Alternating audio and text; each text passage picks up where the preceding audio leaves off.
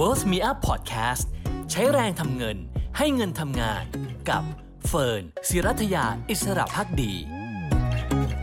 คุณผู้ชมคะเวลนิสวันนี้นะคะ ชวนมาคุยเรื่องของหุ้นจีนกันสักหน่อยค่ะ ปฏิเสธไม่ได้ว่าเป็นคำถามที่หลายคนนั้นยัง question mark ตัวใหญ่อยู่มากนะคะ ว่าหุ้นจีน จะไปต่อดีนะคะ จะซื้อถั่วดีนะคะ จะทริมกำไรที่พอมีอยู่น้อยนิดดีนะคะ หรือว่าควรจะพักไว้ก่อน รอให้ regulatory risk นะคะ หรือว่าความเสี่ยงที่เกิดขึ้นนั้น คลี่คลายลงกว่านี้นะคะ วันนี้เฟิร์นเลยชวนท่านหนึ่งมาพูดคุยเจาะลึกประเด็นนี้โดยเฉพาะเลยนะคะ จะได้ให้เราตัดสินใจได้ง่ายขึ้นสำหรับการลงทุนในตลาดหุ้นจีนนะคะพูดคุยพร้อมกันค่ะกับคุณรัศรันธนภัยสารกิจนะคะผู้อำนวยการฝ่ายหลักทรัพย์ต่างประเทศและฟิวเจอร์สบริษัทหลักทรัพย์บัวหลวงอยู่กับเราแล้วสวัสดีค่ะคุณเอิร์ธค่ะสวัสดีครับคุณเฟิร์นครับ สวัสดีครับคุณผู้ชมครับหุ้นจีนเหนื่อยเหมือนกันนะคะ ต้องยอมรับว่าจริงๆเข้ามาผลมานานแล้ว แต่ว่าดูเหมือนรอบนี้หนักกว่าหลาย ๆ รอบที่ผ่านมานะคะ แล้วก็ดูเหมือนว่าเป็นความเสี่ยงที่ยังไม่ได้ลิมิตลอสได้มากนักนะคะ ว่ามันจะไปอยู่จุดปลายทางอยู่ที่ไหน คุณได้ประเมินความเสี่ยงรอบนี้ยังไงบ้างคะ จริงๆ ความเสี่ยงของการลงทุนในหุ้นจีนนะครับสมมติว่าถ้าเราเทียบกับการลงทุนในประเทศอื่น สมมติเทียบกับการลงทุนในสหรัฐนะครับคือหุ้นจีนเองเนี่ยก็จะมีความเสี่ยงหนึ่งที่เพิ่มขึ้นมาถ้าเทียบกับในสหรัฐก็คือว่าเรื่องของระบบการปกครองของเขา คืออย่างในสหรัฐเนี่ยเป็นระบบที่เป็นประชาธิปไตยชัดเจน อย่างในจีนเนี่ยเป็นระบบคอมมิวนิสต์ใช่ไหมครับเพราะฉะนั้นเวลาที่ทางรัฐบาลจีนเขาต้องการที่จะเรียกว่าอะไร implement กฎเกณฑ์ต่างๆเนี่ยครับเขาทำได้ค่อนข้างเร็วเพราะฉะนั้นเรื่อง regulatory risk เนี่ยก็เป็นความเสี่ยงหนึ่งที่หากลงทุนในหุ้นจีนเนี่ยครับ ก็จะสูงกว่าการลงทุนในหุ้นสหรัฐ อันนี้ก็คือเป็นผมคิดว่าทุกท่านที่ลงทุนในหุ้นจีนก็ได้จะพอทราบเบื้องต้นอยู่แล้ว แต่ว่าปรากฏว่าในช่วงเดือนเดือนเดือนที่ผ่านจริงประเด็นเรื่องความเสี่ยงด้านกฎเกณฑ์หุ้นจีนเนี่ยครับเราเห็นมาหลายปีแล้วนะครับ แล้วก็มาหนักๆจริง ๆ ก็ตั้งแต่สมัยที่เกิดเรื่องของแอนนะครับช่วงปลายปีที่แล้วนะครับแล้วก็มาแบบชุดใหญ่ทีก็เดือนหนึ่งที่ผ่านมาที่เป็นกลุ่มที่เกี่ยวข้องกับกลุ่มการศึกษานะครับก็โดนค่อนข้างหนัก ตรงนี้มันก็สะท้อนว่า คือจีนเองเนี่ยเขาเขาให้ความสำคัญกับรัฐเนี่ยมากกว่าทุนนิยมคือพูดง่ายๆให้ความสำคัญกับเรื่องของระบบระบบการจัดการต่างๆ คือจริงๆ สิ่งที่รัฐบาลจีนทำเนี่ยเราเราอาจจะเรียกเรียกว่าเป็นนโยบายประชานิยมก็ได้นะครับคุณเฟิร์นเพราะว่าเขาเน้นประโยชน์กับคนส่วนใหญ่มากกว่าบริษัทที่เป็นกลุ่มทุน ซึ่งในภาพตรงนี้เองผมว่ามันก็เป็นความต่าง อย่างอย่างค่อนข้างชัดเจนอย่างในหลาย ๆประเทศนะครับ ไม่ว่าแม้แต่ในประเทศไทยเอง หรือว่าแม้แต่ในประเทศสหรัฐอเมริกานะครับ จริง ๆ แล้วในประเทศสหรัฐอเมริกาเนี่ยถ้าเราไปวิเคราะห์ให้ให้ชัดขึ้นเนี่ยเราก็จะเห็นว่าในในแต่ละพรรคการเมืองที่ขึ้นมาเนี่ยก็จะมีนโยบายที่ต่างกัน อย่างสมัยคุณทรัมป์ใช่ไหมครับรีพับลิกันเนี่ยเขาจะเน้นกลุ่มทุน กลุ่มทุนนิยม สมัยคุณโจไบเดนตอนนี้เปลี่ยนมาเป็นคุณโจไบเดนเนี่ยก็จะเน้นกลุ่มที่เป็นประชาชนมากกว่าเพราะพรรคทางฝั่งเดโมแครตแต่ว่าจุดหนึ่งที่ เราจะเห็นว่าตอนที่เลือกตั้งแรกๆครับคุณโจไบเดนเองเนี่ยเขาก็ท่านก็เน้นว่าโอเคอันนี้ท่านจะให้ความสำคัญกับกลุ่มประชาชนฐานรากมากกว่ากลุ่มทุน ก็มีข่าวช่วงแรกๆ คุณเฟิร์นน่าจะจำได้ว่าเขาจะแยกบริษัทเทคอะไรต่างๆใช่ไหมตอนนี้ก็เงียบๆไป แต่ว่าผมลองบอกว่าคือเรื่องเรื่องกฎเกณฑ์ในจีนที่ที่จีนบริษัทจีนกำลังเจอเนี่ยในอเมริกาเนี่ยก็ก็มีเหมือนกันเพียงแต่ว่าขั้นตอนต่างๆพอมันเป็นด้วยระบบการปกครองของอย่างอเมริกาเองคุณโจไบเดนเขาจะทำเนี่ยมันไม่ได้แบบ สั่งปุ๊บทำปั๊บได้เหมือนที่จีนทำเพราะฉะนั้นถึงแม้ว่าเขาจะมีแผนที่จะจัดการบริษัทเทคเราจะเห็นว่าตั้งแต่เลือกตั้งสหรัฐมาครับจนถึงตอนนี้ก็ยังไม่ได้มีอะไรที่แบบรุนแรงต่อบริษัทเทคของสหรัฐทั้งนั้นจริงๆตอนเลือกตั้งเนี่ยโอ้หลายฝ่ายกังวลกันใช่ไหมครับว่าถ้าเป็นคุณโจไบเดนเนี่ยจะทำให้บริษัทเทคในสหรัฐเนี่ยได้รับผลกระทบปรากฏว่าหุ้นเทคในสหรัฐก็ขึ้น ในขณะที่หุ้นจีนเองหุ้นเทคจีนเองเนี่ยสวนทางเพราะว่ารัฐบาลจีนเองเนี่ยเขาให้ให้ความสำคัญกับตรงนี้มากกว่ามากกว่านะครับทีนี้ถามว่า แล้วความเสี่ยงตรงนี้เนี่ยมันจะมันจะยาวมากน้อยแค่ไหน ผมก็คิดว่าเรื่องเรื่องที่ทางการจีนเขาลงมาจัดจัดการตรงนี้เนี่ยนะครับคือถ้าไปดูภาพของหุ้นจีน แล้วก็ฮ่องกงตั้งแต่ต้นปีนี้ก็โอ้ลงมา ค่อนข้างลึกพอสมควรโดยเฉพาะในกลุ่มที่เกี่ยวข้องกับกลุ่มที่เป็นเรื่องของเทคโนโลยีนะครับเรื่องของที่เกี่ยวข้องกับโซเชียลเบเนฟิตหรือว่าเรื่องของที่เกี่ยวกับประชาชนส่วนใหญ่เนี่ยครับจริงๆอย่างกลุ่มการศึกษาเองเนี่ยก็เป็นกลุ่มหนึ่งที่ที่เกี่ยวข้องกับตรงนั้นใช่ไหมครับคุณเฟิร์นเพราะว่าเขาก็บอกคุณคุณภาพชีวิตของเด็กเนี่ยจะลดลงถ้าเกิดต้องมาเสียเวลาเรียนกับกฎวิชาเพิ่มขึ้นนะครับแล้วในภาพตรงนี้เองเนี่ยกลุ่มนี้ก็มีความเสี่ยงที่ลดลงเพราะฉะนั้นในแง่ของการที่เราเข้าไปลงทุนในหุ้นจีนผมคิดว่าความเสี่ยงนิดนึงที่ต้องคิดก็คือเราต้องประเมินเรื่องเรื่องเรื่องเรื่อง regulatory risk ตรงนี้ ให้ดีนะครับ แล้วก็เลือกในกลุ่มที่ต้องบอกว่ามีความเสี่ยงจากเรื่องกฎเกณฑ์ตรงนี้น้อยกว่ากลุ่มอื่นเพราะนั้นก็จะช่วยลดความเสี่ยงตรงนี้พอไปได้บ้างครับคุณส่วนครับ จริงๆแล้วต้องยอมรับว่าไม่ใช่เรื่องใหม่นะคะเผื่อคุณผู้ชมที่อาจจะเพิ่งเข้ามาตลาดจีนไม่นานจะรู้สึกตื่นเต้น แล้วก็รู้สึกแพนิคแต่ในความเป็นจริงอย่างที่คุณเอิร์ธบอกว่า เป็นเรื่องที่เกิดขึ้นหลายปีแล้วนะคะ แล้วก็แต่ละปีก็จะผ่านไปได้ แบบโอเค ทุกครั้งในช่วงที่ผ่านมา lesson learn ที่เกี่ยวข้องกับเรื่องนี้ที่คุณเอิร์ธอยากแชร์เผื่อใครที่เข้ามาในตลาดจีนแล้วก็ตกใจกับครั้งนี้ มีอะไรบ้างคะ ผมคิดว่าจริงๆ ถ้าสมมติเราเราลองไล่ไล่ไปก่อนแล้วกันว่าสิ่งที่ที่เกิดขึ้นกับทางรัฐบาลจีนที่เขาได้จัดการมาเนี้ยที่ผมเกิดไปในตอนต้นตอนต้นเนี่ยครับถ้าจะแบ่งออกเนี่ยผมคิดว่าแบ่งออกเป็น 3 กลุ่มใหญ่ๆนะครับกลุ่มหนึ่งที่ทางการจีนเข้ามาจัดการคือเรื่องของการคุมเข้มเรื่องของการผูกขาดนะครับเรื่องของ monopoly คือบริษัทเทคโนโลยีต่างๆนะครับไม่ว่าจะเป็นไล่ตั้งแต่อาลีบาบาใช่ไหมครับจนมาตัวของเทนเซ็นต์นะครับก็คือบริษัท tech ทั้งหลายเนี่ยก็โดนไปค่อนข้าง ค่อนข้างเยอะในช่วงที่ผ่านมา แต่จริง ๆ แล้วคุณเฟิร์นครับ ถ้าเราไปดูผลประกอบการของบริษัทเหล่านี้เนี่ยไม่ว่าจะเป็นตัวของเทนเซ็นต์ตัวของอาลีบาบานะครับเราไปดูผลประกอบการย้อนหลัง 4-5 ไตรมาสเนี่ยจะเห็นว่าการเติบโตของกำไรของบริษัทเหล่านี้เนี่ยโตได้ด้วยอัตราเนี่ย 20%มาโดยตลอดนะครับโดยเฉลี่ยอย่างคือคือถ้าเราไปดูผลประกอบการจริงๆนะครับ บริษัทเหล่านี้ไม่ได้ไม่ได้มีผลประกอบการที่ตกลงเลยนะครับแต่สิ่งหนึ่งที่ทำให้ราคาลงมาคิดว่ามันเป็นเรื่องของความเสี่ยงในเรื่องของ regulatory risk อย่างเดียวเรื่องนี้เลยอะคือพูดง่ายปกติเวลาเราให้ valuation หุ้นใช่ไหมครับเราก็จะดูในส่วนส่วนของที่เป็น earnings กำไรเนี่ยมาใช่ไหมครับ อีกเรื่องหนึ่งก็คือว่า multiple ที่ตลาดเขาให้เขาจะให้ multiple PE เนี่ยที่เท่าไหร่ แต่ปรากฏว่ารอบนี้เนี่ย multiple ของหุ้นจีนที่เป็นหุ้นขนาดเนี่ยโดนกดลงไปลึก เพราะว่าความเสี่ยงเรื่องของด้านกฎเกณฑ์ แต่ถ้าเราไปดูส่วนของ earnings แล้วเนี่ย จริงๆ ยังมาอยู่นะครับ ยังโตได้ต่อเนื่อง แล้วก็ถ้าเรามองภาพในระยะยาวมีคำหนึ่งที่ในวงการนักลงทุนก็จะชอบพูดกันใช่ไหมครับคุณเฟิร์นว่ากำไรเจ้ามือที่แท้จริงของตลาดหุ้นก็คือกำไรนะเพราะฉะนั้นจริงๆ ถ้าเรามองในมุมนี้เนี่ยโอเค ในภาพระยะสั้นตรงนี้เนี่ยครับคือคือเราจะบอกว่าสั้นก็ประมาณมาผ่านมาสักครึ่งปีได้แล้วนะในเรื่องของอย่างตัวอาลีบาบานะครับ แต่ว่าถ้าเรามองว่าแบบโอเค ระยะยาวคือลงทุน 3 ปี 5 ปีตรงนี้เนี่ยตรงนี้ก็ยังเป็นระยะสั้นอยู่ จริงๆถ้าระยะสั้นยังเป็นแบบนี้เนี่ย แต่ว่าถ้าในระยะยาวแล้วกำไรยังโตได้แบบนี้ผมก็คิดว่าตรงนี้ก็อาจจะเป็นโอกาสสำหรับการลงทุนในหุ้นจีนเหล่านั้น เพราะว่าสุดท้ายแล้วผมผมเชื่อว่าเขาคงไม่ได้มาโอ้โหจะมาโจมตีบริษัทตัวเองได้ตลอดเวลานะครับผมคิดว่าเขาเพียงแต่เข้ามาจัดระเบียบ ให้มันดูแล้วเนี่ยให้มันเป็นประโยชน์ต่อคนส่วนใหญ่ที่ผมเรียนในตอนต้นว่านโยบายที่รัฐบาลจีนทำมาได้เหมือนเป็นนโยบายที่เป็นประชานิยมซึ่งเขาให้ความสำคัญกับประชาชนส่วนใหญ่มากกว่านะครับ ส่วนอีกข้อที่2นะครับก็จะเห็นว่า กลุ่มแรกเป็นกลุ่มที่เกี่ยวข้องกับการผูกขาดนะครับซึ่งก็เน้นไปที่บริษัทเทคโนโลยีค่อนข้างเยอะ กลุ่มที่2เนี่ยก็คือเป็นกลุ่มที่เกี่ยวข้องกับ social benefits หรือว่ากลุ่มที่เกี่ยวข้องกับผลประโยชน์ทางสังคม อย่างที่เราเห็นในช่วงเดือนที่ผ่านมาเนี่ยก็คือเรื่องของคุมเข้มเรื่องบริษัทที่เกี่ยวข้องกับการศึกษานะครับซึ่งก็โชคดีว่าตัวบริษัทนี้เนี่ยบริษัทในกลุ่มนี้จริงๆ เราก็ไม่เคย แนะนำกันมานะครับ แต่ว่าคนที่ได้ไปดูบริษัทนี้ก็จะตกใจมากเลยว่าโอ้บริษัทอย่างตัว TAL นะ Tao Education จากต้นปีลงมา 90%นะครับโอ้ก็ไม่คิดว่ามันจะขนาดนั้นนะครับ แล้วก็ดูแล้วเนี่ยจริงๆแล้วทางการจีนเองครับถ้าไปดูเมื่อสักอาทิตย์ก่อนเนี่ยเขาก็ออกมาพูดนะคุณเฟิร์นเขาก็ออกมาบอกว่าเมื่อจิตจุดประสงค์ที่เขามาจัดการบริษัทในกลุ่มนี้ไม่ใช่ว่า เขาไม่ได้ตั้งใจที่ให้มันลามไปยังอุตสาหกรรมอื่นด้วยนะเขาเพียงแต่จัดระเบียบให้มันคุณภาพชีวิตของเด็กเนี่ยดีขึ้นนะครับตรงนี้ผมคิดว่าอย่างที่ที่ผมกลับไปที่ตอนแรกที่ผมพูดว่ารัฐบาลจีนเนี่ยให้ความสำคัญกับประชาชนส่วนใหญ่มากกว่าเพราะนั้นในภาพระยะยาวเนี่ยผมยังมองว่าการจัดการเหล่านี้เนี่ยมันไม่ได้กระทบกับการเจริญเติบโตของเศรษฐกิจจีน นะครับเศรษฐกิจจีนเนี่ยยังจะคงเติบโตได้ได้ได้ด้วยอัตราที่ผมคิดว่าสูงกว่าค่าเฉลี่ยของโลกแบบนี้ต่อไปอีกแน่นอนนะครับเพราะฉะนั้นในภาพตรงนี้ถ้าเราเราลงทุนในหุ้นจีนเนี่ยผมคิดว่าบทเรียนหนึ่งที่เราเลือกได้ก็คือว่าเราอาจจะลงทุนในหุ้นที่เป็นอิงกับภาพใหญ่ที่อิงกับเศรษฐกิจจีนขนาดใหญ่ไปเลยเช่นหุ้นที่อิงกับดัชนีอย่าง CSI 300 ที่เป็นหุ้นชั้นนำ300 ตัวนะครับของตลาดหุ้นจีน เพราะว่าหุ้นในกลุ่มนี้เนี่ยผมคิดว่าความเสี่ยงจากเรื่อง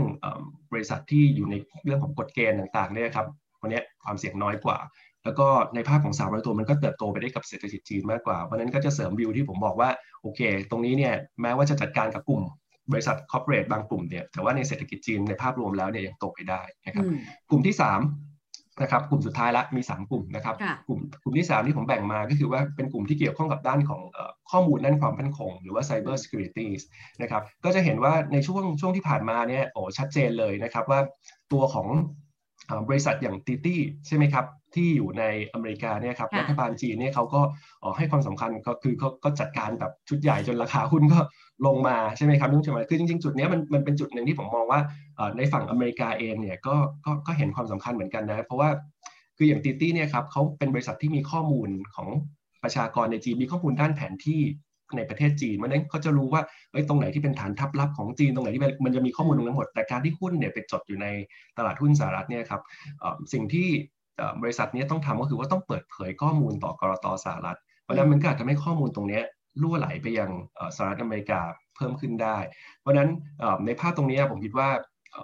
เราน่าจะเห็นนะฮะเราน่าจะเห็นเนี่ยบริษัทจีนเนี่ยไปจดทะเบียนในสหรัฐเนี่ยในรูปแบบของ ADR เนี่ยลดลงไปเรื่อยๆนะครับเพราะว่าเขาก็ไม่อยากรัฐบาลจีนเองก็คงไม่อยากใช้ข้อมูลของทางจีนเนี่ยล่วไหลไปยังของส่วนของสหรัฐอเมริกา เพราะฉะนั้น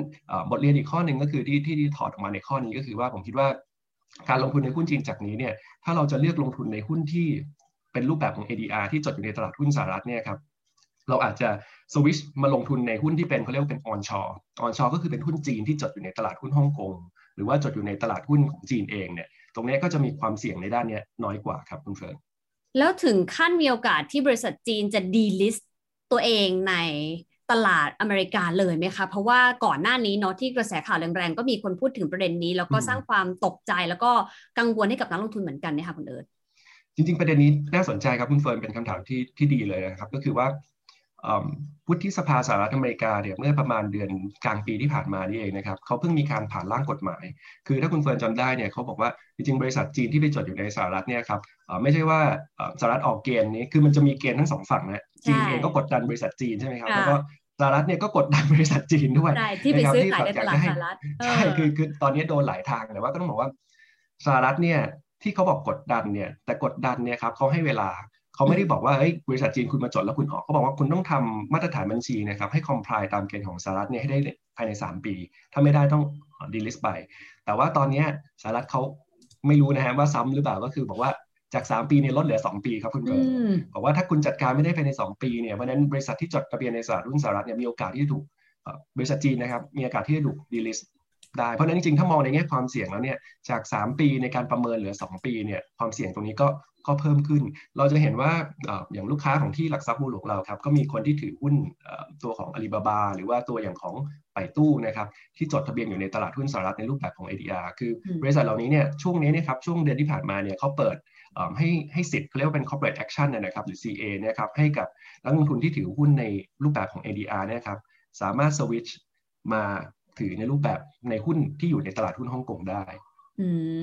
ก็อาจจะมีจ่ายค่าธรรมเนียมหน่อยนะครับ แต่ว่าก็เปิดสิทธิ์ละเพราะนั้นจริงๆในแง่ของตัวบริษัทคืออันนี้เนี่ยมันขึ้นอยู่กับแต่ละบริษัทนะครับคือบางทีบริษัทเขาจดอยู่ทั้ง 2 ตลาดทั้งฮ่องกงแล้วก็ในอเมริกาใช่ไหมครับตอนนี้เราเริ่มเห็นบริษัทอย่างอาลีบาบาไป่ตู้เนี่ยในช่วงเดือนที่ผ่านมาเขาเปิดละว่าถ้าคุณถือหุ้นในอเมริกานะครับ คุณสามารถใช้สิทธิ์ corporate action เนี่ยแลกหุ้นเพื่อมาถือหุ้นในตลาดฮ่องกงแทนได้เพราะฉะนั้นในแง่ของคำตอบคำถามที่คุณเฟิร์นถามก็คือว่าถามว่ามีโอกาสถูก delist ไหมผมว่าถ้ามองจากสถานการณ์แบบนี้ ก็มีก็มีแต่ก็ยังคิดว่ายังไม่ได้ในระยะเวลาหนึ่งปีนี้นะครับ ผมคิดว่าก็ยังยังยังมีเวลาอยู่นะครับ แต่ว่าเพราะนั้นเราถึงเห็นว่าบริษัทจีนเหล่านี้เขาเตรียมพร้อมแล้วครับคุณเฟิร์นเตรียมพร้อมที่จะเปิดให้นักทุนเนี่ยเริ่มที่จะเมื่อสวิชหุ้นมาได้ แล้วก็ถ้าบริษัทใหม่ๆ ที่จะเข้าจดทะเบียนเนี่ยครับผมคิดว่าเราจะเห็นบริษัทที่เข้าไปจดในตลาดหุ้นสหรัฐเนี่ยบริษัทจีนนะครับน้อยลงคือต้องเรียนข้อมูลคุณเฟิร์นเพิ่มอีกว่าตอนนี้จริง ๆแล้วเนี่ยสัดส่วนของหุ้นจีนที่จดอยู่ในตลาดหุ้น ฮ่องกงแล้วก็หุ้นจีนเองเนี่ยประมาณ 90%ละมีแค่สิบกว่าเปอร์เซ็นต์เท่านั้นเองที่ไปจดอยู่ในสหรัฐแต่สิบเปอร์เซ็นต์เนี่ยมันจะลดลงไปอีกมันจะลดลงไปอีกในอนาคต อันนี้อันนี้ก็ค่อนข้างเป็นเป็นเกณฑ์หนึ่งที่ค่อนข้างชัดเจนผมอยากจะเสริมอีกประเด็นหนึ่งที่มันเชื่อมโยงกับเรื่องนี้ว่า ประเด็นนี้เนี่ยครับ มันมีหุ้นฮ่องกงหลายตัวในช่วงที่ผ่านมาคือหุ้นจีนฮ่องกงเนี่ยครับที่ปรับตัวลงมาเนี่ยเพราะว่าเพราะว่าเรื่องของสถานการณ์เนี่ยแหละครับในช่วงที่ผ่านมาจริงๆ แล้วเขาไม่ได้เกี่ยวกับเรื่องกฎเกณฑ์ต่างๆ นี้ราคาหุ้นลงโดนเทมาด้วยผมยกตัวอย่างหุ้นตัวหนึ่งอย่าง HKEX ที่เป็นหุ้นตลาดหลักทรัพย์ฮ่องกงนะครับจริง ๆ บริษัทนี้เนี่ยถ้ามองในมุมดึงเนี่ยเขาจะได้ประโยชน์เพิ่มขึ้นนะครับคุณเฟิร์นแต่สัปดาห์ที่ผ่านมาหุ้นลงมาสิบกว่าเปอร์เซ็นต์ถูกต้อง เพราะว่ามีการย้ายหุ้นเนี่ยเข้ามาจดในในฮ่องกงเพิ่มแล้วจริง ๆ แล้วทางการจีเองเนี่ยเขาสนับสนุนตรงนี้มากด้วยการที่ล่าสุดเนี่ยเขาเพิ่งออกผ่อนคลายเกณฑ์เกณฑ์หนึ่งคือเกณฑ์การ IPO ในฮ่องกงนะครับคือจริง ๆ เมื่อเมื่อสักเดือนที่แล้วนี่เองนะเขาบอกว่าเขาเตรียมยกเว้นนะครับบริษัทที่จะมีบริษัทจีนนะครับที่จะมีแผน IPO ในตลาดหุ้นฮ่องกงเขาบอกว่าไม่จำเป็นที่จะต้องตุดถูกตรวจสอบเนี่ยด้าน Cyber Security ละจากจากทางรัฐบาลจีน ตัวนี้คือเป็นการผ่อนคลายว่าทำให้บริษัทจีนเนี่ยถ้ามาจดในฮ่องกงเนี่ยครับขั้นตอนต่างๆเนี่ยลดลงนะครับ ตรงนี้เขาก็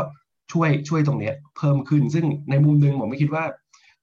ฮ่องกงเองเนี่ยครับผมคิดว่าก็ยังเป็นฐานหนึ่งที่เราน่าจะเห็นบริษัทจีนเนี่ยเข้ามาจดเพิ่มขึ้นแล้วเผื่อทุกท่านยังไม่ทราบก็คือ ตลาดหลักทรัพย์ฮ่องกงเนี่ยครับเขามีหุ้นด้วยก็คือหุ้นชื่อว่า HKX ซึ่งก็จดทะเบียนอยู่ในตลาดหุ้นเช่นกัน คือเราสามารถลงทุนในตลาดหลักทรัพย์ในรูปแบบของหุ้นเนี่ยในตลาดหุ้นฮ่องกงได้นะครับอันนี้ก็เป็นเรื่องหนึ่งแล้วก็ จริงๆ ผมผมมีข่าวกันหนึ่งที่แชร์ให้ฟังไหนพูดถึงตัว HKX แล้วก็คือว่าตลาดเขาเนี่ยเขาก็มีเก็บค่าต๋งครับคุณเฟิร์นคือผมไม่รู้ว่าเขาเขาใจอาศัยจังหวะนี้หรือเปล่านะว่า บริษัทบริษัทจีนที่จะไปจดข้างนอกเนี่ยเหมือนกับถูก force กลายๆว่าจะต้องมาจดในฮ่องกงใช่ไหมเขาบอกตอนนี้เขาขึ้นภาษีอากรแสตมป์จากเดิม 0.1 ขึ้นเป็น 0.13 คือคือคือคนที่เทรดเนี่ยจะต้องเสียภาษีตรงเนี้ยเพิ่มขึ้น ก็คือเหมือน force ว่าเอ้ยถ้า คุณคุณอยากเทรดหุ้นจีนเนี่ยคุณก็ต้องมาเทรดในฮ่องกงแต่ตอนนี้ก็คือเป็นจังหวะเหมือนคือจะไปเทรดตลาดอื่นก็เทรดยากแล้วอะแต่ถ้ามาเทรดฮ่องกงตอนนี้คุณก็ต้องจ่ายเพิ่มขึ้น เพราะนั้นในมุมหนึ่งคนก็อาจจะมองว่าเฮ้ยมันจะทำให้ปริมาณการซื้อขายหลักทรัพย์ในฮ่องกงลดลงหรือเปล่า แต่สุดท้ายมันทางเลือกมันมีไม่เยอะครับคุณเฟิร์น เพราะฉะนั้นในแง่ผลประโยชน์ที่ได้เนี่ยก็อาจจะตกอยู่กับ กำไรที่เพิ่มขึ้นก็ตกอยู่กับบริษัท HKEX ที่เป็นตลาดหลักทรัพย์ฮ่องกงเนี่ยแหละครับอ่าฮะมันหาโอกาสในวิกฤตนะคะ แล้วก็สร้างรายได้กับตัวเองในช่วงที่ยังไงคนก็ต้องมางอ เพราะว่าไปตลาดอื่นไม่ได้ก็ต้องมาตลาดฮ่องกงเป็นต้นนะคะ ทีนี้ในมุมมองคุณเอิร์ธเองล่ะคะ มองว่าแล้วถ้านักลงทุนที่มีหุ้นจีนอยู่จะซื้อหุ้นรายตัว ETF หรือว่าผ่านกองทุนรวมก็ตามนะคะ จาก 3 กลุ่มเนาะที่เราบอกว่ากระทบกลุ่มผูกขาดกลุ่ม Social Benefit แล้วก็กลุ่ม Cyber Security เนี่ยเขาควรจะทำยังไงต่อดี รอก่อนให้มีความชัดเจนมากขึ้น หรือตอนนี้แหละเป็นโอกาสในการลงทุนหรืออยู่เฉยๆดีกว่าผมคิดว่าจริง ๆ ตลาดหุ้นจีนฮ่องกงเองเนี่ยผมคิดว่ายังมีดาวไซด์อยู่ ผมมองว่าจะประมาณสัก 5-10%นะครับเพราะนั้นในแง่ว่าถ้าเรายังเรามีหุ้นอยู่ตรงนี้ครับแล้วเราติดอยู่เนี่ยผมคิดว่าเราอาจจะรอจังหวะรอจังหวะว่าถ้ามันลงมามากกว่านี้ครับ5-10%เนี่ยครับเราค่อยไปซื้อเพื่อเพื่อถัวเฉลี่ย นะครับแล้วรอรอรอรอจังหวะที่ในระยะยาวแล้วที่มันจะเด้งกลับไป แต่ว่าถ้าเรายังไม่มีหุ้นเลย ไม่มีหุ้นจีนเลยครับผมคิดว่าตรงนี้ก็อาจจะเป็นจังหวะที่เราอาจจะทยอยลงทุน ถ้าเกิดเรามีโอกาสมีเวลาในการลงทุนเนี่ยมากกว่า 1 ปีขึ้นไปนะครับแถวนี้ผมคิดว่าก็เป็นจังหวะที่เราเริ่มเริ่มที่จะอาจจะเข้าไปมองทยอยลงทุนในหุ้นในบางกลุ่มได้ที่คิดว่ามีความเสี่ยงตรงนั้นจำกัดนะครับเพราะว่าสุดท้ายแล้วผมคิดว่าเราเราอาจจะทามมิ่ง จุดต่ำสุดของตลาดเนี่ยได้ยากนะครับเพราะฉะนั้นถ้าเรายังไม่มีหุ้นคิดว่าเนี่ยมันลงมาเยอะพอสมควรแล้วอาจจะเข้าไปทยอยสะสมนะครับทีนี้ถามว่าแล้วสะสมเนี่ยจะสะสมกลุ่มไหนนะครับผมผมจะเรียนให้ให้ให้ข้อมูลอย่างนี้ว่า จริง ๆ เมื่อสักสัปดาห์ที่ผ่านมานี่เองทางการจีนเนี่ยเขามีการประชุมโพลิตโบโลนะครับล่าสุดนะครับก็คือเป็นรายรายไตรมาสเลยนะครับเขามีข้อสรุปอย่างนี้ว่าทางโพลิตโบโลของจีนเนี่ยเขาบอกว่าเขาเตรียมที่จะออกเนี่ยตัวของนโยบายการคลังเนี่ย ต้องสนับสนุนต่อไป เพื่อเน้นการกระตุ้นในโครงสร้างพื้นฐาน คุณเฟิร์นทราบไหมครับว่าในต้นปีหน้าเนี่ยครับทางจีนเขาจะมีการจัดตัวของโอลิมปิกฤดูหนาวโอลิมปิกฤดูหนาวนะครับในเดือนกุมภาพันธ์ปีหน้าเพราะนั้นจริงๆแล้วนี่ก็เป็นสิ่งหนึ่งที่ผมว่าจีนเองก็ต้องเร่งลงทุนในเรื่องโครงสร้างพื้นฐานโครงสร้างพื้นฐานต่างๆนะครับแล้วก็ลงทุนในเรื่องของที่เกี่ยวข้องกับจริงๆจะเรียกว่าลงทุนก็ไม่เชิงนะคือต้องเรียกว่าจัดการมากกว่าจัดการเรื่องของโควิดเนี่ย ให้ให้อยู่มันนะครับ เพราะว่าเพราะว่าเดี๋ยวจะต้องมีการจัดโอลิมปิกฤดูหนาวแล้วเพราะนั้นจริงในภาพตรงนี้เนี่ยถามว่าถ้าเขาจัดการตรงนี้ได้อยู่มันซึ่งจริงๆเป็นหนึ่งในประเทศที่จัดการโควิดได้ได้ดีในช่วงที่ผ่านมาที่เราเราทราบกันดีนะครับกลุ่มที่คิดว่าน่าจะได้ประโยชน์จากเรื่องนี้ก็คือกลุ่มที่เกี่ยวข้องกับ Service Sector ที่เน้นเรื่องธีมการ reopening เพราะว่ารัฐบาลเขาต้องเข้ามาจัดการตรงนี้อย่างอย่างค่อนข้างค่อนข้างชัดเจนละนะครับในภาพหนึ่งที่ที่ผมอยากเสริมเพิ่มก็คือว่า ในกลุ่มกลุ่มตอนนี้ถ้าเกิดใครบอกว่าหุ้นที่เป็น third first tier เนี่ยที่โดนในกลุ่มพวกนี้มันมีความเสี่ยงเยอะเราอาจจะมาเลือกหุ้นในกลุ่ม second tier ก็ได้นะครับในกลุ่ม second tier ผมอยากจะแบ่งเป็นสักสามกลุ่มแล้วกันคือหนึ่งคือกลุ่มที่เกี่ยวข้องกับการเติบโตของความมั่งคั่งของชาวจีนนะครับซึ่งกลุ่มนี้ก็อย่างเช่นตัวของ HKEX ที่ผมพูดไปก็คือหุ้นตลาดหลักทรัพย์ อีกตัวหนึ่งก็อาจจะเป็นหุ้นที่เกี่ยวข้องกับกลุ่มประกันนะครับอย่าง AIA เป็นต้นนะครับกลุ่มที่2เนี่ยผมคิดว่าเป็นเรื่องของ 5G นะครับยังไง 5G ในจีนเองเพิ่งเกิดมาไม่นานนะครับเมื่อปี 2 ปีปี 2019 นี่เองนะครับแล้วผมคิดว่าก็ยังมีโอกาสเติบโตไปเยอะ เพราะว่า 5G นี่มันช่วยในเรื่องของ smart home smart city ซึ่งมันเป็นสิ่งที่อยู่ในแผนยุทธศาสตร์ของของทางจีนเขาอยู่แล้วนะครับกลุ่มที่เกี่ยวข้อง 5G ก็เช่นบริษัทที่อยู่ในกลุ่มก็เรียกว่าเป็นกลุ่ม communication นะครับอย่างเช่นตัวของ China Mobile นะครับตัวนี้ก็เป็นหุ้นคล้ายๆกับ AIS ในบ้านเราอย่างนั้นนะครับ กลุ่มสุดท้ายก็จะเป็นกลุ่มเทคโนโลยีแล้วก็อีคอมเมิร์ซซึ่งผมมองว่าเป็นกลุ่มที่เป็น second tier แล้วกัน เอา second tier มาคุย เช่น second tier ก็อย่างเช่นตัวของ Sunny Optical นะครับเป็นบริษัทที่ผลิตเลนส์นะครับให้กับบริษัทผลิตเลนส์เบอร์ต้นๆของโลกเลยนะครับผลิตเลนส์มือถือให้กับเลนส์กล้องให้กับทาง Apple ด้วยนะครับบริษัทอย่างเสี่ยวมี่ หรือเสี่ยวมี่ที่เราคุ้นเคยกันจริงๆเสี่ยวมี่เนี่ยถ้าไปดูนะครับคุณเฟิร์นราคาหุ้นช่วงที่ผ่านมาลงไม่ค่อยเยอะนะครับจริงๆเราก็เห็นข่าวว่าเขาขายตัวของมือถือตัว Apple เนี่ยได้ตอนนี้ก็ขึ้นมาแซง Apple แล้วใช่ไหมครับมือถือเขาเนี่ยแซง Apple แล้วนะครับบริษัทอย่าง NetEase NetEase ที่เป็นบริษัทผลิตเกมนะครับแล้วก็บริษัทที่ NetEase ผมผมอยากขยายความนิดนึงคือในอุตสาหกรรมเกมเนี่ยครับคือน่าสนใจอย่างหนึ่งว่าหลายคนอาจจะบอกว่า อุตสาหกรรมเกมเนี่ยก็เป็นหนึ่งในอุตสาหกรรมที่ทางรัฐบาลจีนเขาจัดการ เพราะว่ามันทำให้ประชากรวัยเด็กของจีนเนี่ยเสียเวลาเก็บตรงนั้น แต่ผมอยากจะเรียนเรียนให้ข้อมูลอย่างนี้ว่า จริง ๆ แล้วเรื่องเกมเนี่ยครับรัฐบาลจีนเขาจัดการมาตั้งนานแล้วเหมือนกันนะคือมันมีตัวเลขหนึ่งที่น่าสนใจเขาบอกว่า ตอนนี้มันตัวโมบายเกมไลเซนส์ของของรัฐบาลจีนเนี่ยครับคือถ้าย้อนไปดูปี 2017 เนี่ยเขา approve ทีเนี่ยเป็นหมื่นไลเซนส์ตอนนี้เนี่ยเหลือแค่พันหนึ่งถึงสองพัน license เท่านั้นเอง คือจีนเขาจัดการมา ตลอดแล้วเพราะนั้นในมุมหนึ่งเราก็บอกว่าเฮ้ยอุตสาหกรรมเกมเนี่ยในจีนเนี่ยครับคือตอนนี้มันมันจะจัดการไปมากกว่านี้มันก็ไม่ต้องเกิดแล้วอะแล้วแล้วมันมี point หนึ่งที่ผมมองบอกว่า คือคือถ้าคุณเฟิร์นได้ยินคุณเฟิร์นน่าจะได้ยินข่าวนี้อยู่แล้วว่า ใน Asian Games ปี 2022นะครับเขาจะมีการบรรจุกีฬาใหม่เข้าไปกีฬาหนึ่งก็คือ e-sport ค่ะเพราะนั้นจีนเองเนี่ยเขาสนับสนุนตรงนี้นะ เรื่องของ e-sport เพราะนั้นผมคิดว่า เกมเนี่ยผมคิดว่าเขาจัดการมาถึงจุดนี้จุดที่ผมเรียกว่ามันมันมันมันอิ่มมันพอแล้วแหละพอหัวจากไลเซนส์หมื่นหนึ่งเหลือพันหนึ่งเนี่ยฮะแล้วนั้นจริงๆ แล้วยังมีเรื่องของการที่มีกีฬาอีกนั้นผมว่ารัฐบาลจีนเขาเน้นอยู่แล้วนะอย่างโอลิมปิกนี่ก็ใช่ไหมฮะอันดับเหรียญทองเขาขึ้นไปต้นๆเลยใช่ไหมครับเขาก็อยากจะทำในส่วนของตนนั้นอยู่แล้วมันในภาพของธุรกิจเกมเองเนี่ยผมคิดว่าตรงนี้เองก็ค่อนข้างดาวไซด์ค่อนข้างลิมิตแล้วแล้วหุ้นที่ตัวหนึ่งที่เป็น หุ้นที่ทำธุรกิจนี้ครับก็คือตัวของ NetEase คือเบอร์หนึ่งเนี่ยทุกคนรู้รู้ดีอยู่แล้วคือ Tencent Tencent เนี่ยโดนโดนจัดการมาแล้วในช่วงที่ผ่านมาซึ่ง valuation ตอนนี้ต่ำมากแล้วนะครับคือคือมันขึ้นอยู่ว่าเราอยากเลือกอะไร คือสมมติว่าเราอยากจะเสี่ยงหน่อยโอเค Tencent เป็นเบอร์หนึ่งแต่ valuation ต่ำตรงนี้มันอาจจะมีดาวไซด์ในเรื่อง valuation จำกัด แต่ถ้าเป็น NetEase NetEase เป็นเบอร์สองเนี่ย valuation อาจจะไม่ได้ถูกเท่า Tencent คือในเชิงถ้าเทียบกับในอดีตเพียงแต่ความเสี่ยง regulatory risk เนี่ยน้อยกว่าเพราะเขาเป็นเบอร์สองนะครับซึ่งในมุมผมผมก็คิดว่าโอเค ถ้าตรงนี้ผมคิดว่ามันยัง ความเสี่ยงเรื่อง regulatory มันยังไม่ได้จบในเวลาเร็ว ซึ่งซึ่งอย่างที่ผมบอกว่าตลาดหุ้นจีนฮ่องกงอาจจะมีดาวไซด์สักห้าถึงสิบเปอร์เซ็นต์เนี่ยการเลือกหุ้นใน second tier ในระยะสั้นตรงนี้เนี่ยอาจจะเซฟกว่า เช่นก็คืออย่างเป็นตัวของ Net East เนี่ยที่ที่ในระยะยาวแล้วโอกาสการเติบโตรายได้จากส่วนนี้ก็ยังไปได้มาก สุดท้ายเลยนะครับอยากจะเสริมอีกนิดหนึ่งที่คุณเฟิร์นถามเมื่อสักครู่ว่า แล้วถ้าเกิดเราอยากจะลงทุนเป็นเป็น ETF ล่ะในภาพรวมทำยังไงได้ ผมก็บอกว่าจริงๆ แล้วอย่างที่ผมเกริ่นในตอนต้นว่า ผมยังเชื่อว่าไม่ว่ารัฐบาลจีนเนี่ยจัดการทั้งหมดที่ผ่านมาไม่ว่าจะเป็นข้อหนึ่งข้อสองสามที่เราคุยมาว่าบริษัทเทคขนาดใหญ่เรื่องของ social benefit เรื่องของ data security นะครับสุดท้ายแล้วเนี่ยมันจะมันไม่ได้กระทบต่อการเจริญเติบโตของเศรษฐกิจจีนในภาพรวมนะผมคิดว่ามันไปกระทบกลุ่มทุนขนาดใหญ่ แต่ว่าในภาพรวมแล้วเนี่ยคือมันมันเป็นบวกต่อต่อเศรษฐกิจเขาในภาพรวมในระยะยาวอยู่แล้ว เพราะฉะนั้นจริงๆแล้วตรงนี้เองเนี่ยการลงทุนในหุ้นจีนวิธีหนึ่งที่ผมว่าว่าสะดวกง่ายดีคือลงทุนด้วย ETF ลงทุนตนในตลาดหุ้นฮ่องกงเลย ซึ่ง ETF ตัวที่ผมแนะนำก็คือจะเป็นตัวที่อิงกับดัชนี CSI 300 นะครับ หรือว่าตัวย่อคือ 3188 ซึ่งตัวนี้ก็สามารถลงทุนได้ผ่านระบบซื้อขายในระบบ global invest นะครับ หรือว่าอย่างของหลักทรัพย์บัวหลวงเราก็มีระบบนี้ก็สามารถที่จะลงทุนในตัวนี้ได้ก็ใช้วิธีทยอยสะสมไป ก็เป็นเป็นอีกทางเรื่องหนึ่งที่ที่น่าสนใจแล้วในกลุ่มนี้เองเนี่ยเขาเรียกว่าเป็นหุ้น A share เนี่ยครับก็ได้รับผลกระทบจากเรื่องของกฎเกณฑ์ต่างๆ ที่กล่าวมาข้างต้นเนี่ยน้อยกว่ากลุ่มอื่นด้วยครับคุณเฟิร์น คุณเนิร์ดคะจริง ๆ แล้วสิ่งหนึ่งที่คุณเนิร์ดเล่าตลอดเลยก็คือเรื่องของ regulatory risk เป็นเรื่องปกติเนาะแต่ทีเนี้ยพอเราเห็นว่ามันมีผลกระทบทั้งในส่วนของธุรกิจอื่น ๆ ที่เราคุยกันละสามกลุ่มผูกขาด social benefit cyber security เนี่ยจุดเปลี่ยนอะไรทำให้เรารู้ว่ามันมัน limit loss แล้วอะคะหมายถึงว่าจุดต่ำสุดของราคาหุ้นที่กระทบจากเรื่องนี้มันจะจบแล้ว หรือมันต้องมีสัญญาณอะไรชัดเจนจากทั้งจีนและสหรัฐก่อนมากน้อยแค่ไหนกันคะ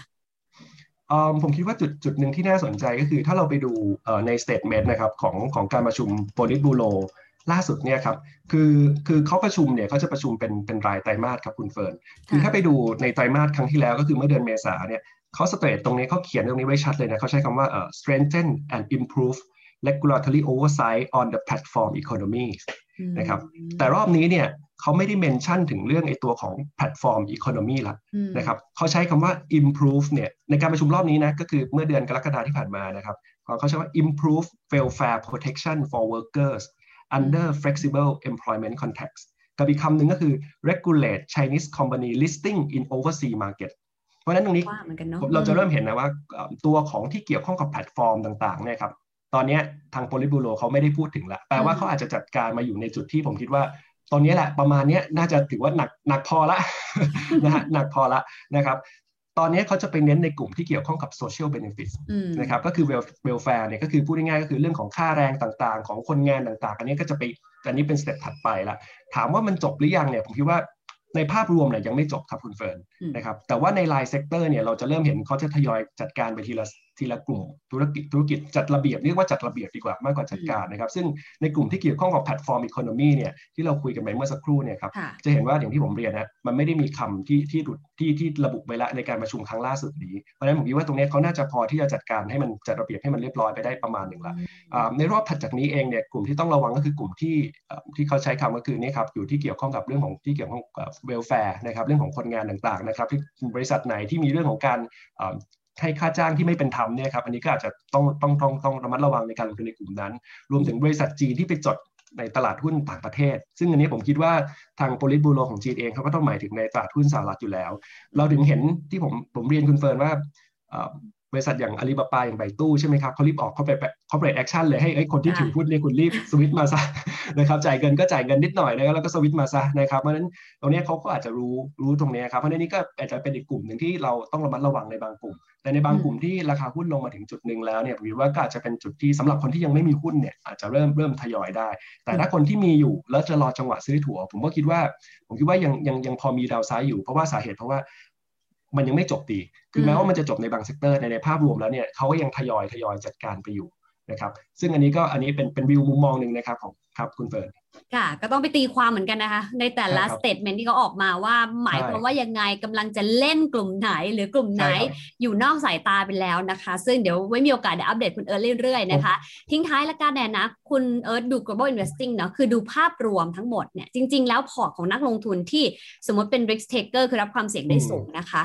จีนเนี่ยมันควรจะมีสัดส่วนมากน้อยแค่ไหน เพราะในช่วงก่อนหน้านี้ต้องยอมรับว่าจีนก็ถือว่าเป็นสตาร์นะคะ แต่ว่าพอเจอเหตุการณ์แบบเนี้ยถี่เข้าบ่อยเข้าหลายกลุ่มเข้า หลายคนก็เริ่มตั้งคำถามถึงเสถียรภาพเพราะนักลงทุนชอบความชัวร์หน่อยเหมือนกันนะคะ หลายคนบาง house ในต่างประเทศก็ถึงขั้นบอกว่าเขาไม่ over ไม่เคย overweight หุ้นจีนเลยด้วยซ้ำอย่างเงี้ยค่ะ จริง ๆ แล้วในความเป็นจริงมองประเด็นนี้ยังไงว่าควรจะมีสัดส่วนมากน้อยแค่ไหนกันแน่ ผมผมเห็นด้วยกับที่คุณเฟิร์นพูดเมื่อสักครู่นะครับว่าบาง house เนี่ยเขาก็ยังไม่เคย overweight หุ้นจีนผมคิดว่าสาเหตุที่ที่ชัดเจนก็คือเรื่องที่ว่าอย่างที่ผมเรียนในตอนต้นเลยว่าการลงทุนหุ้นจีนมันมีความเสี่ยงหนึ่งที่มากกว่าการลงทุนในตลาดอื่น ด้วยด้วยระบบการปกครองเขาที่มันเป็นระบบแบบคอมมิวนิสต์ที่มันมีเขาให้ความสำคัญกับเรื่องของรัฐมากกว่าทุนนะครับเพราะฉะนั้นตรงนี้เป็นความเสี่ยงที่เพิ่มขึ้นมาอยู่แล้วทีนี้ถามว่าณตรงนี้ปกติเวลาเราลงทุนเนี่ยครับเราก็มักจะเทียบในเรื่องของ risk to reward อยู่แล้วนะครับตอนนี้เนี่ยความเสี่ยงเนี่ยมันยังมีอยู่แต่เพียงแต่ว่าราคาเนี่ยมันลงมา ลึกพอสมควร เพราะฉะนั้นถามว่าสัดส่วนเป็นยังไงผมคิดว่าจีนก็อยู่ประมาณสัก20%ครับคุณเฟิร์น เพราะว่าจริงๆ ในแง่ของราคาหุ้นเองเนี่ยเราก็เห็นอยู่แล้วเวลาเราลงทุน แล้วก็มองในภาพของ risk to reward นะครับว่าความเสี่ยงเป็นยังไงนะครับแล้วก็ผลตอบแทนน่าสนใจแค่ไหนคือความเสี่ยงของหุ้นจีนเนี่ยยังมีอยู่เพียงแต่ว่า reward ตอนนี้มันเริ่มน่าสนใจขึ้นเพราะว่าราคามันลงมาลึกพอสมควร แต่ถามว่าต่ำสุดหรือยังผมคิดว่าก็ยังนะ แต่ว่าเราก็ไม่รู้หรอกว่ามันจะต่ำสุดที่ตรงไหนเพราะนั้นในแง่การลงทุนเองผมคิดว่าสัก 20%ของพอร์ตเนี่ยก็คิดว่าไม่มากไม่น้อยเกินไปนะครับเมื่อเทียบ risk to reward แล้ว แต่ว่าในตลาดที่ผมอย่างที่เกริ่นในตอนต้นว่าในตลาดหุ้นสหรัฐเองเนี่ยเป็นตลาดที่มีความเสี่ยงด้านนี้ยังไงหน้าตอนนี้ก็ก็น้อยกว่าด้วยความที่ระบบปกครองเขาเป็นแบบนี้นะครับเพราะนั้นจริงๆในภาพนี้ผมคิดว่าสหรัฐเองเนี่ยเป็นประเทศที่มีเทคโนโลยีขั้นสูงนะครับมี earning growth ที่เติบโตได้ค่อนข้างดีเศรษฐกิจเขาในไตรมาสล่าสุดก็เติบโตได้ใช้ได้นะครับ6%กว่าเลยก็ฟื้นตัวได้ดีเพราะนั้นในหุ้นสหรัฐเองผมคิดว่าอยู่ประมาณ 40%นะครับ40%จีนสัก 20นะครับอีก 40เนี่ยผมก็จะแนะนำว่าก็จะเป็นตลาดหุ้นเวียดนามละเพราะเวียดนามเองเนี่ยในช่วงไตรมาสสามเนี่ยครับผมก็คิดว่าก็เป็นในช่วงที่ต้องบอกว่าเป็นจังหวะสะสมหุ้นเขาเพราะว่า เราน่าจะเห็นตัวเลขเศรษฐกิจเวียดนามในไตรมาสสามนี้ออกมาไม่ดีแน่นอนนะครับเพราะว่าโควิดเนี่ยเพิ่มขึ้นจริงๆ ผมว่าก็สอดคล้องกับของไทยด้วยเหมือนกันก็อาจจะเป็นไตรมาสที่เอาไว้สำหรับทยอยสะสมในหุ้นเวียดนามนะจริงๆหุ้นเวียดนามไม่ค่อยลงเลยนะคุณเฟิร์ดก็เหนียวมากเหมือนกันนะครับแล้วก็ 20%หุ้นเวียดนามสุดท้ายผมคิดว่ายังไงเราคนไทยเราก็ต้องมีกระจายลงทุนในหุ้นไทยที่เราคุ้นเคยบ้างนะครับก็คือหุ้นไทยสักสัก 20%นะครับก็รวมแล้วเนี่ยก็เป็น 100%แต่ผมอยากจะ เสริมเพิ่มนิดเดียวนะว่าจริงๆการลงทุนในต่างประเทศมันจะมีความเสี่ยงหนึ่งที่เพิ่มขึ้นมาอีกก็คือเรื่องของอัตราแลกเปลี่ยนนะครับเพราะฉะนั้นแต่ในปีนี้ต้องบอกว่าเป็นปีที่เป็นปีที่ดีสำหรับคนที่ได้ลงทุนในต่างประเทศ เพราะว่าค่าเงินบาทจากต้นปีเนี่ยอ่อนค่ามาร่วม 10%เพราะฉะนั้นแปลว่าถ้าเราแลกเงินจากต้นปีไปเนี่ยครับมาถึงตัวนี้แม้ว่าใครบอกโอ้ขาดทุนหุ้นจีน 15%ใช่ไหมแต่ได้กำไรจากอัตราแลกเปลี่ยนมา 10%เพราะฉะนั้นก็อาจจะชดเชยตรงนี้พอไปได้บ้าง วันนี้ก็เป็นความแต่ว่าในทางกับการถ้าบาทพลิกมาแข่งค่านะครับ ซึ่งผมมองว่าก็โอกาสอาจจะยากนิดนึงด้วยเศรษฐกิจเราเราแบบนี้นะครับแต่ถ้าเกิดมันเกิดขึ้นเนี่ยเราก็มีโอกาสที่จะขาดทุนจากค่าเงินได้เช่นกันครับคุณเฟิร์นทีนี้เวลาลงทุนต่างประเทศเราควร hedge หรือไม่ hedge ในมุมของคุณเอิร์ธคะ ในมุมผมผมคิดว่าผมไม่ hedge ผมไม่ hedge สาเหตุที่ไม่ hedge เป็นเพราะว่าพอเวลาเรามันเหมือนกับเวลาเราเราไปซื้อที่ดินซื้อบ้านที่ต่างประเทศเนี่ยครับเราก็มองว่ามันเป็นกระจายการกระจายความเสี่ยงไปยังประเทศนั้นอยู่ละสมมติว่าเราไปซื้อบ้านที่ต่างประเทศเนี่ยผมคิดว่าเราก็คงไม่ได้จำเป็นที่เราจะต้องไป hedge ค่าเงินเพราะเรามองว่ามันเป็นสินทรัพย์ที่อยู่ในประเทศนั้นที่จริงการที่เราถือเงินหลาย ๆ สกุลเงินเนี่ยครับ มันเป็นการกระจายความเสี่ยงด้วย คือหลายคนอาจจะบอกว่าเรากระจายความเสี่ยงการลงทุนในหุ้น แต่จริงๆ แล้วเนี่ย การที่เราถือแต่สกุลเงินบาทสกุลเดียวเนี่ยผมคิดว่ามันก็เป็นความเสี่ยงเหมือนกันนะอย่างนี้จริง อันนี้ก็เสี่ยงแน่นอน ถ้าเกิดใครถือเงินบาท สมมติเราลึกภาพนะครับคุณเฟิร์นจากต้นปีบาทค่ามาตรงนี้สิบเปอร์เซ็นต์เพราะนั้นถ้าเราถือเงินบาทอย่างเดียวเนี่ย เราขาดทุนไปแล้วสิบเปอร์เซ็นต์เมื่อเทียบกับสกุลเงินหลักของโลก เป็นต้น เพราะฉะนั้นถ้าเราได้กระจายไปตั้งแต่ต้นปีเนี่ยครับ ตรงนี้มันก็ช่วยลดความเสี่ยงตรงนี้ไปได้เหมือนกันนะครับ เพราะฉะนั้นในแง่ที่เราไปลงทุนต่างประเทศเนี่ย ในความเห็นของผมนะครับ ผมก็คิดว่า เราเราไม่จำเป็นหรอกต้องที่จะต้องที่ต้องเฮดค่าเงินเพราะมันมันก็เหมือนกับเราที่เรามีสินทรัพย์อยู่ในประเทศนั้น แล้วเราก็กระจายเงินลงทุนไปยังแต่ละประเทศเหล่านั้น แต่เว้นแต่ว่าเราอาจจะบอกโอเค เราทำธุรกิจทำคู่ทำอะไรกับทำธุรกิจกับคู่ค้าต่างๆเนี่ยครับมันมีความเราอยากจะปิดความเสี่ยงนั้นอันนี้ก็จะเป็นอีกอีกอีกกรณีหนึ่งนะครับ ซึ่งผมคิดว่าถ้าในกรณีนั้นเนี่ยการเฮดค่าเงินก็เป็นสิ่งที่จำเป็นครับคุณเฟิร์นวันนี้ขอบคุณมากค่ะคุณเอิร์ธมีโอกาสเดี๋ยวอัปเดตเพิ่มเติมนะคะครับยินดีครับคุณเฟิร์นครับครับสวัสดีครับ นั้นเป็นภาพรวมที่คุณเอิร์ธรัสลันนะคะ ได้อธิบายให้เราได้เห็นนะคะ ว่าในความเป็นจริงแล้วหุ้นจีนมีความเสี่ยงเรื่อง regulatory risk นะคะ หรือว่าความเสี่ยงที่เกี่ยวข้องกับการกำกับดูแลเนี่ยมาอย่างต่อเนื่องยาวนานหลายปีแล้วนะคะ แต่ว่าส่วนที่เห็นได้ชัดสุดในตอนนี้คือ 3 กลุ่มหลักๆ เลยนะคะ กลุ่มแรกนะคะก็คือกลุ่มที่เป็นธุรกิจผูกขาดเป็น monopoly นะคะ อย่างเช่นอาลีบาบาหรือว่า Tencent นะคะ แต่ถ้าเราไปดูไส้ในก็จะเห็นว่าแม้จะโดนกดดันด้านราคา แต่ผลประกอบการแทบจะไม่ได้รับผลกระทบเลยนะคะ ยังโตได้ถึงประมาณ 20%ด้วยซ้ำดังนั้นระยะยาวนี่อาจจะเป็นโอกาสก็ได้นะคะ กลุ่มที่ 2 ก็คือกลุ่ม Social Benefit นะคะอย่างที่เราเห็นในช่วงเดือนที่ผ่านมาก็คือเรื่องของภาคการศึกษานั่นเองนะคะ แต่ท้ายที่สุดถ้าจัดระเบียบได้ดีก็อาจจะส่งผลบวกต่อเศรษฐกิจในภาพรวมมากกว่าผลลบที่กระทบเฉพาะกลุ่มนั่นเองค่ะ และส่วนกลุ่มที่3นะคะก็คือเรื่องของ Cyber Security นะคะซึ่งตีตีเองก็ถือว่าเป็นหนึ่งนายผู้ที่ถูกกระทบอย่างหนักนะคะหลังจากเข้าไปเลสหรือว่าไปซื้อขายในตลาดหุ้นสหรัฐ ซึ่งคุณเอิร์ธมองชัดเจนค่ะว่าหลังจากนี้คงเห็นการซื้อขายในตลาดหุ้นสหรัฐของหุ้นจีนเนี่ยน้อยลงนะคะ ทั้งในส่วนของการโยกนะคะที่มีบางส่วนเนี่ยนายอาลีบาบาเองไปตู้เองเนี่ยถูกโยกมายังตลาดหุ้นฮ่องกงด้วยแล้ว แต่ในวิกฤตมีโอกาสเสมอจริงๆนะคะเพราะว่ามีหุ้นหลายตัวหลายอุตสาหกรรม หรือว่าเป็น second tier เองที่ถูกกลับมาให้ความสนใจมากยิ่งขึ้น หลังจากจีนเจอประเด็นเหล่านี้นะคะ ส่วนใครที่อยากจะลงทุนหุ้นจีนอย่าออินนะคะ เราคุยกันเสมอว่าต้องกระจายการลงทุนนะคะ เพราะว่าสิ่งสำคัญที่สุดเนี่ยก็คือเราเห็นความไม่แน่นอน ในทุกทวีปทุกอุตสาหกรรมทุกประเทศหรือแม้แต่ในทุกสินทรัพย์อยู่แล้วนะคะ แต่อยู่ที่ว่าเราจะจับวางอย่างไร ซึ่งคุณได้บอกว่าสำหรับใครที่รับความเสี่ยงได้ ถ้าหุ้น 100%เนี่ยไปอยู่ในอเมริกามากหน่อยเลย 40%เลยนะคะ เพราะว่าถือว่าเป็นประเทศที่ค่อนข้างมีเสถียรภาพในแง่ของกฎระเบียบต่าง ๆ นะคะ2ก็คือจีน 20%นะคะ เช่นเดียวกับทางด้านของเวียดนามที่ถือว่าเป็นพระเอกในระยะต่อไป 20%ส่วนตลาดหุ้นไทยติดไปได้ 20%เช่นกันนะคะ นี่คือมุมมองที่นำมาฝากกันสำหรับใครที่กังวลหุ้นจีน รอลงมากว่านี้ 5-10%ค่อยเข้าทยอยสะสมได้ หรือใครยังไม่เคยมีหุ้นจีนเลย นี่อาจจะเป็นโอกาสที่ดีก็ได้ แต่ต้องลงทุนยาวอย่างน้อยมากกว่า 1 ปีขึ้นไปนะคะ และนี่คือเวลนิวส์ที่นำมาฝากกันในวันนี้ขอให้ทุกคนมีความสุขกับการลงทุนค่ะ lá!